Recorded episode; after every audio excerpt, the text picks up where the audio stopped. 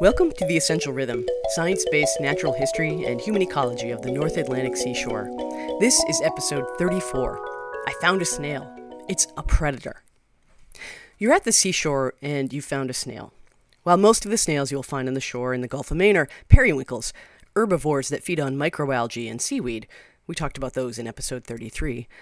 There are some other snails out there with a more deadly agenda, at least if you're a barnacle or a mussel.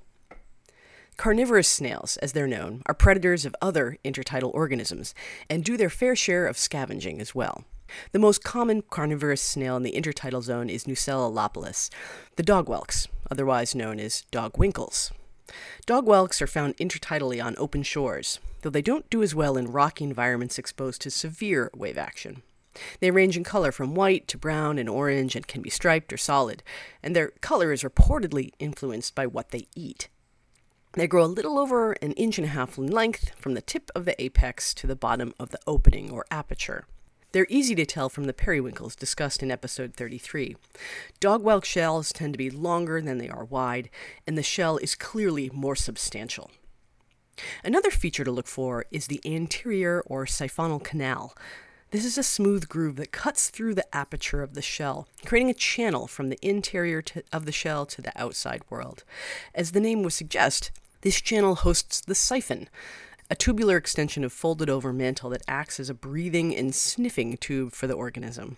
Water is pulled into the mantle cavity through the siphon, where the gills extract oxygen, and sensory tissue pick up chemical cues from the water, leading the whelk to prey.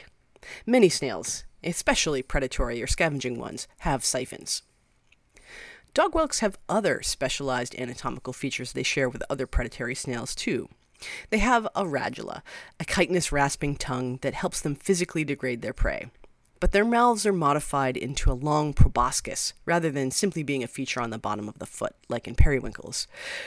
Dogwhelks use that proboscis to pry in between the movable opercular plates of barnacles, forcing their way into the barnacle's inner sanctum for a tasty meal.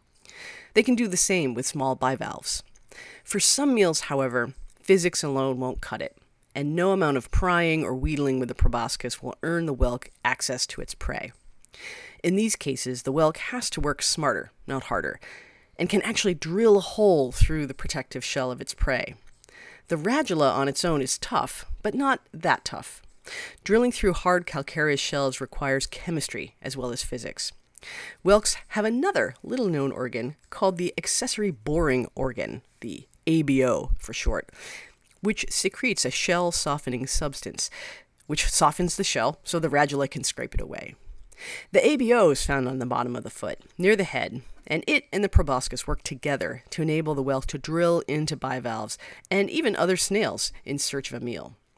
This is a strategy that goes way back in the fossil record, at least 400 million years, and appears to have evolved independently in different lineages of predatory gastropods. If you find a shell on the beach with a perfectly round hole in it, it may very well be from a dog whelk. Another interesting dog whelk sign you can find in the intertidal zone are their egg cases, sometimes called sea oats due to their similarity in shape and color to an oat groat. Look for them cemented one by one on the underside of underhanging rock faces.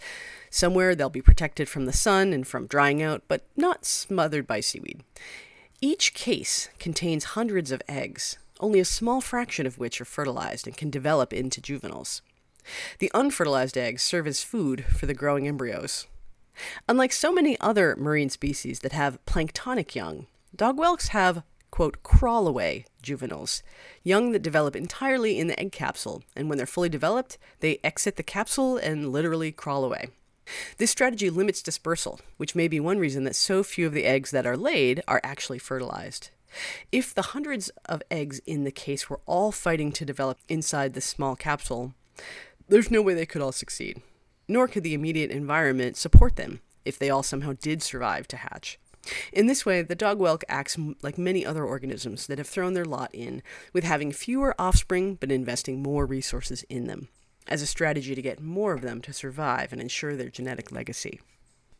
When you explore the beach this summer, look to see if you can find any of these pointy, heavy shelled snails or their egg capsules in the nooks and crannies of boulders and bedrock. For each of these animals, remember that you are visiting their home, so please behave accordingly.